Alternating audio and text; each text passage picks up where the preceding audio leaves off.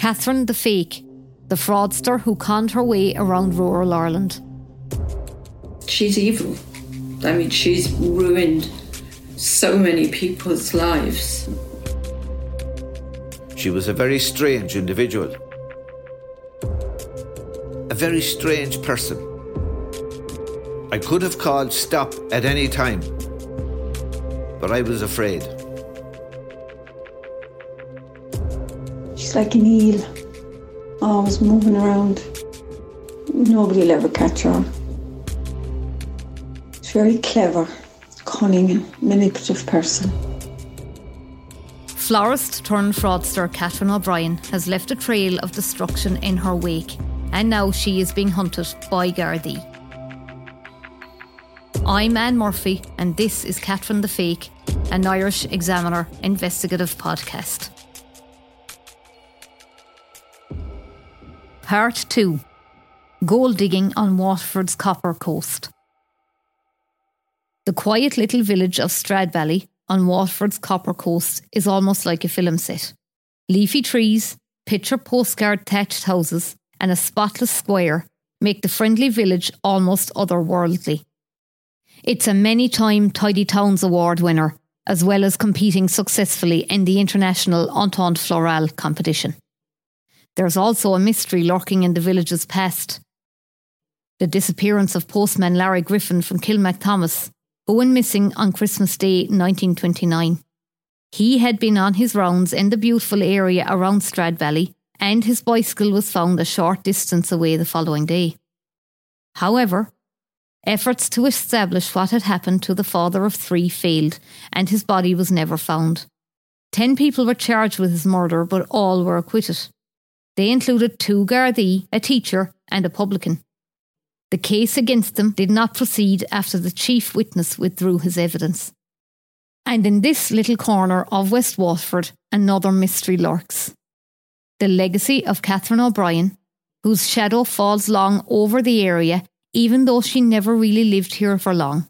But it is where she once had a floristry and landscaping business, which she registered with the company's registrations office as Stradbally Garden Centre and Celtic Landscapes on the first day of January 2003. It's also where she built close links with people who later came to rue the day their paths ever crossed with the Buttevant native. Her business was described as a garden centre, landscaping, and florist, a trade she was well known for around both Stradbally and Dungarvan. Called Farlito Flower Shop, the business address was given as Stradbally Beg on the company documents, and her occupation was listed as a landscape architect. O'Brien listed historic Stradbally House overlooking the village green as the company address on a number of documents in her early years in business. The florist business took up half of the ground floor of Stradbally House. Ironically, the other half was home to the local Garda station. The picturesque West Waterford village is also the location of the magnificent Woodhouse estate, the former home of the Marquess of Waterford one of whose descendants became embroiled in one of Catherine O'Brien's many schemes. Born into aristocracy, Nicola Beresford Moynihan is the daughter of a lord and the granddaughter of the sixth Marquess of Waterford, Henry de la Poer Beresford. She grew up in the splendid Woodhouse, but now lives in a rented house some miles away from Stradbally. She lost the two properties she owned in the village after mortgaging them to help Catherine O'Brien set up businesses.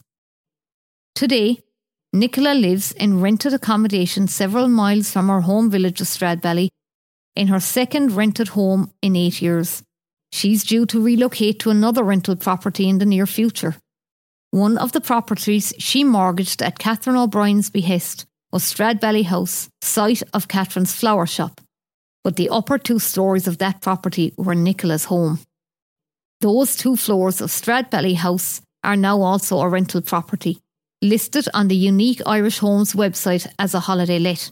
In season, they command €1,600 Euro per week for holidaymakers wanting to take in the ambience of the refurbished building. The listing boasts of a large and unexpected panoramic window looking out across the rear courtyard onto the raised terraced lawn at the back, with other highlights of the property including a central stairway directly facing the entrance lobby. The listing explains that the ground floor, previously rented to the florist and the Garda station, is currently not available. Nicola took just a few treasured possessions from her past, including her childhood piano and her small reminders of a different life as part of West Waterford's Anglo Irish ascendancy, when she was forced into rented accommodation. Sitting there now, she recalls her association with Catherine O'Brien as being almost familial, describing herself as having been almost like a second mother to Catherine. But the bond she thought she shared with the Cork woman was shattered when the trust she put in her was abused. She wonders now whether anything Catherine told her was true, or whether the confidence she shared were all lies. Their paths first crossed when Catherine ran a flower shop on the main street in nearby Dungarvan. They met through a mutual acquaintance, and Nicola agreed to look after one of Catherine's two young daughters. The timing was right for Nicola, who wanted a change from the life she had at that time. She explained. At the time, I was living and working on a farm near Englishtown, which is near Stradbally. Yeah. Looking after chickens and hens. So I was like, well, I'm quite happy. I'll. So you were you minding both? I think Katie was living with Catherine's mother. Oh, okay, and that was in both of it. Yeah. As time went on, Nicola even looked after the little girl when Catherine was away. What Nicola believed to be a bond of friendship was growing between her and Catherine, and it appeared that Catherine trusted Nicola in her business. She decided to get Nicola trained as a florist. Nicola was delighted, and when Catherine opened a branch in Tramore in the early 2000s, Nicola began working there. However, that business did not last, and the one in Main Street in Dungarvan also closed. She subsequently opened a short lived florist at the junction of Mary Street and the Square in Dungarvan. But Nicola describes it now as the invisible shop which you'd walk past without noticing. The village of Kilmacthomas outside Dungarvan was another location Catherine turned to with her floristry business. Kilmac Florists opened on the main street in the village in 2007, and the registration form filed with the company's registrations office in June of that year gave Catherine's address as Ballin Road in Dungarvan. It gave her occupation as a florist and listed the company name as Linden Lee Limited. Accounts for Linden Lee Limited for the year up to August 2007 were signed by both Catherine and Nicola, with both named as directors of the company.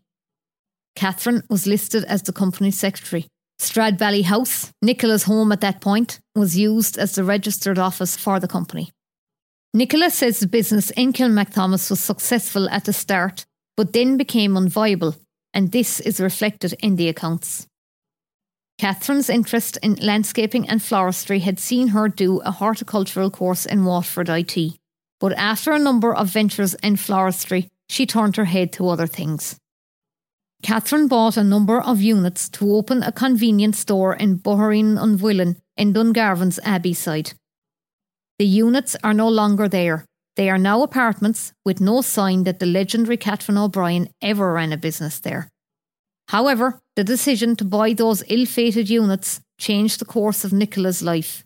It ended with her losing the two houses she owned in her native Stradbally.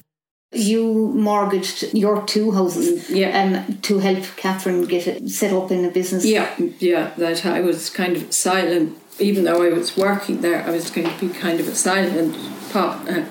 Uh, and it was a convenience store. But the many reasons why it didn't work location, too many staff, the recession, premise was too big. And it was in Dungarvan as It well. It was, yeah, just outside in a place called Boring in Malone. And we were there for, I suppose it was three years. But Catherine really didn't pull her weight. Like she would sit in the office on the computer while I was working outside. And towards the end, I was really the only one working there, doing like 12 hour days then when I told her like it was no longer viable because there wasn't enough money coming in to buy stock. There weren't people coming in because of the recession. There were a lot of people didn't even know there was a shop there, and so it closed down. And then the banks came in. Well, after that, she had a veterinary supply shop there just in one of the units. And my son worked there for a while until Catherine fired him because she didn't like us teasing her about her curious pronunciations of certain words like cushion, which she said cushion. And then that was kind of really nearing the end of physical involvement. And then obviously after that, because the mortgage wasn't being paid on that shop, eventually it was taken back and subsequently sold by the bank. But I think I had kind of distanced myself a little bit from her at that stage. There was other circumstances at home that made it difficult and that was taking up all of my time. And then you lost your home. Yeah. And what year was that? That was 2014. We moved out and we moved to a house up near Ballymacarbry, which in fact Catherine had found. And I since wonder was she trying to isolate me because it was quite away from Stradbally. Mm-hmm. And I was there until all this erupted with the guards getting in touch with me and everything. And the last time I actually saw her was after I had been interviewed by the guards. And she came to the house, and I just said, My sister and the guards have told me I'm not to talk to you. She actually put her foot into the door to try and stop me shutting it. The mortgage on one was 150,000 euro and the other was mortgaged at 300,000 euro, leaving a figure of 450,000 euro to be paid back to the banks. Nicola remembers Catherine dealing with the purchase. Well, that's when my houses got mortgaged, and I trusted her, so I didn't do, I suppose, due diligence about like about you know what costs this, or you know, I mean, I thought I was going to safeguard my kids, you know. Catherine was supposed to give money to Nicola's family to pay the mortgage, but it never happened. Nicola recalls she was buying ponies for the girls and mm. buying a horse box and buying a bigger car and and you're going, well, stop the fucking money. The houses were mortgaged with two different companies, including the one which Nicola was living in at the time, the bigger property, Stradbally House. For a while, she was able to meet some of the payments for the mortgage with rent from the Garda station.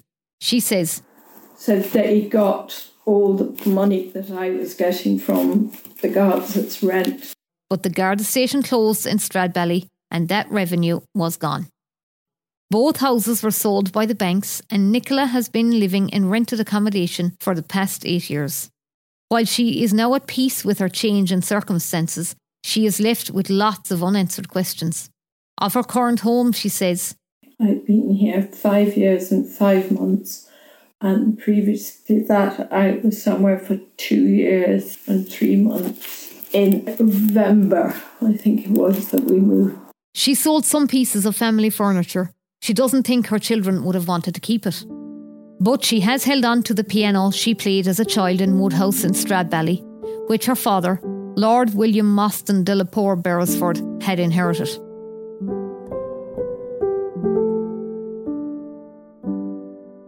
Her father had served as aide de camp to the governor and commander in chief of Malta and had also fought in the Second World War. He was also the son of the sixth Marquess of Waterford, Henry de la Poer Beresford. Nicola also has some other pieces from her childhood, including a military chest her dad kept in his bedroom. That, she says, will never be sold. The last time she met Catherine O'Brien was more than five years ago, after she herself was interviewed by Gardaí about her involvement in the veterinary business which Catherine had planned to open in Buttevant. At the time, she had told the guards that she couldn't go for an interview because she was pregnant with twins. And subsequent to that, when I was talking to the guard who'd interviewed me, I said, She's no more pregnant than I am because she was able to do up her coat. And if she was due twins in two months, there's no way that coat would have done up. Probably not. so that was like, like I saw her a couple of times in town, but not to talk to. So And how do you feel about her now? she's evil. I mean, she's ruined so many people's lives with obviously no thought to what she's doing, that it's all about money. The business, Advanced VetMed Ireland, never opened, but is at the heart of the judgment made in favour of the Criminal Assets Bureau in February about whether a 151 registered Land Rover Discovery was bought using the proceeds of criminal frauds by Catherine. Advanced VetMed Ireland Limited had no official connection to Catherine, and a County Clare dairy farmer was the 100% shareholder. When the company was incorporated in 2013, the business address was in Dublin, that of a company assisting company startups. The directors of AVMI at that point were attached to the Dublin company, which has not been involved in any wrongdoing. Five days after the company was incorporated, new directors were listed on a B10 form for the company's registrations office, with Nicola Beresford Moynihan named as the company's secretary. She was also named as a director along with the Clare dairy farmer. In the Memorandum of Association for the new company, the objective of AVMI was to carry on the business in providing veterinary and agri sales. 18 months later, in May 2015, new directors were named on another B10 form for the company's registrations office. Nicola, whose surname was spelt incorrectly on the document, Beresford instead of Beresford, remained a director, this time along with a County Limerick farmer. The Clare dairy farmer was named as company secretary, replacing Nicola in that role. Nowhere on the documents was there any reference whatsoever to Catherine O'Brien. The judgment by Mr. Justice Alexander Owens in February said Catherine O'Brien was not a director or shareholder of AVMI Limited. She set up this company, but she did not want to be a director. She arranged for Nicola Beresford to act as a director. This lady, who was in her 60s, had previously been involved in a business venture organised by Catherine O'Brien. The judgment noted that the previous venture had failed, proving to be costly for Nicola and her family. It added that Catherine O'Brien was not a signatory on the company bank account for AVMI. The judgment further stated that the paperwork submitted to the motor taxation authorities for the 2015 Land Rover Discovery showed that AVMI was the owner of the vehicle. A change of ownership of the vehicle was declared in April 2015 in favour of Catherine O'Brien's uncle. The judgment continued The signature of the owner in manuscript is Nicola Beresford, Advanced Vet Med, Kate O'Brien. The purported signature of Nicola Beresford was not genuine, The judgment added that Catherine O'Brien was not entitled to sign a change of ownership form for Land Rover Discovery 151C 2667, and she was not authorised to put the signature of Nicola Beresford on that form. As the activities of Catherine came under the radar of Gardaí, the paper trail with Nicola's name led to her being interviewed by investigators. She was led to be able to show Gardaí her bank account with fake all in it to prove there was no wrongdoing on her part. While on the one hand, Nicola lost two houses because of Catherine, the Cork woman was the one who found her a rental property to move to when that happened. There were other generous gestures at times too, including a trip to Lapland for Catherine, her daughters, and Nicola, which Catherine paid for. Nicola recalls There's sleigh I pulled by huskies, amazing houses that were actually made out of logs. Whose idea was it? It was Catherine's, yeah. Obviously, the children were small at the time, and to take them, you know, to see the real Santa Claus in Lapland. Um, yeah, it was it was quite a thing, and I still on my Christmas tree I have ornaments that I got in Lapland. all Nicola needed to contribute to that trip was spending money. Those happy or generous gestures, though, have all been overtaken now by the irrevocable changes wreaked in Nicola's life by the woman she once considered a friend. She is sorry to have lost touch with the daughter she looked after for Catherine and often wonders how she is. Nicola has tried to move on, but admits she has cuttings of newspaper articles about Catherine over the years, a catalogue of the life of someone she thought she knew. Now she knows that she never knew her at all. She's evil. I mean, she's ruined so many people's lives with obviously no thought to what she's doing, that it's all about money. Why didn't somebody tell me? Are you angry about that? Well, it's not going to do any good. No, it's not going to bring it back You know, now. It'd be nice if if somebody had said, "Don't get involved with her." Mm-hmm. You know. Yeah. Yeah, I was like a second mother to her and minded the girls, and you know, and that, I think that's what kills me more is that somebody you consider a friend would do that to you. It's, I suppose, how you overcome it, how you stand up to it, how you still find the good in people. I must admit, I find it harder to trust people now. But there are still good people out there, and you know, people who you can call on when you need help. And you grew up in Stradbally, it was your Yeah. home. Yeah, You, uh, as you mentioned previously, you, you were from a different background, I suppose, to Catherine, very Yeah, different yeah, background. You yeah. attended school in, in England when you were growing up, you were yeah. in the Woodhouse estate. thing, Yeah. So, how, how has your life, I suppose, when you look back, what kind of a. I she- she's really taken you from. It's life, isn't it? I mm. mean, when when you're 17, 18, you know, you have, like, you get married and it lives ha- you happily ever after. It doesn't happen. Mm-hmm. No, I lost it, my first daughter at birth. My marriage didn't last.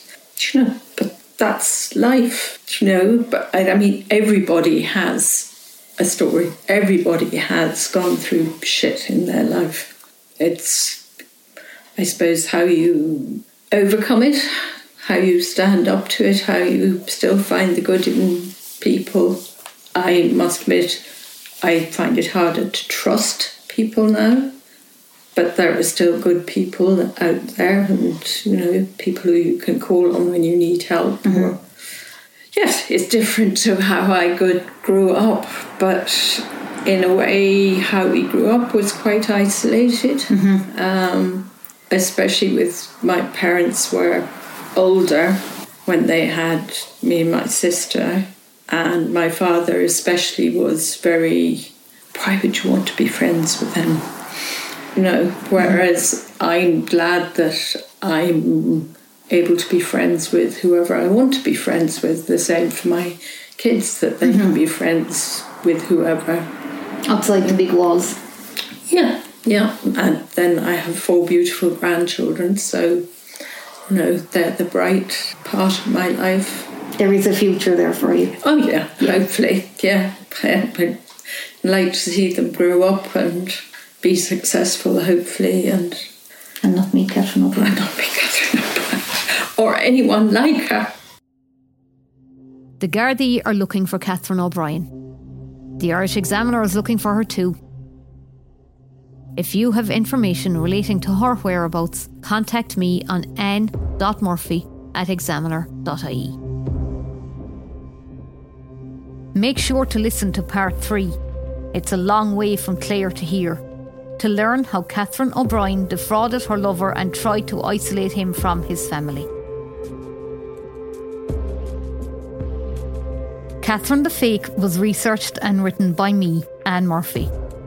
The podcast was produced by Deirdre O'Shaughnessy recorded by Jim Collin with sound design by JJ Vernon. Catherine the Fake features the vocal talents of Jim Collin, Owen English, Niamh Griffin, Esther Irwin, Leo O'Shaughnessy, and Michael Gary. And the graphics were done by Tiernan King and the Irish Examiner visual design team.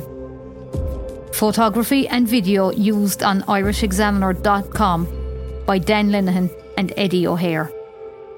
If you have information about Catherine O'Brien and her whereabouts, contact me on anne.murphy at examiner.ie and keep an eye on irishexaminer.com for more updates on Catherine the Fake.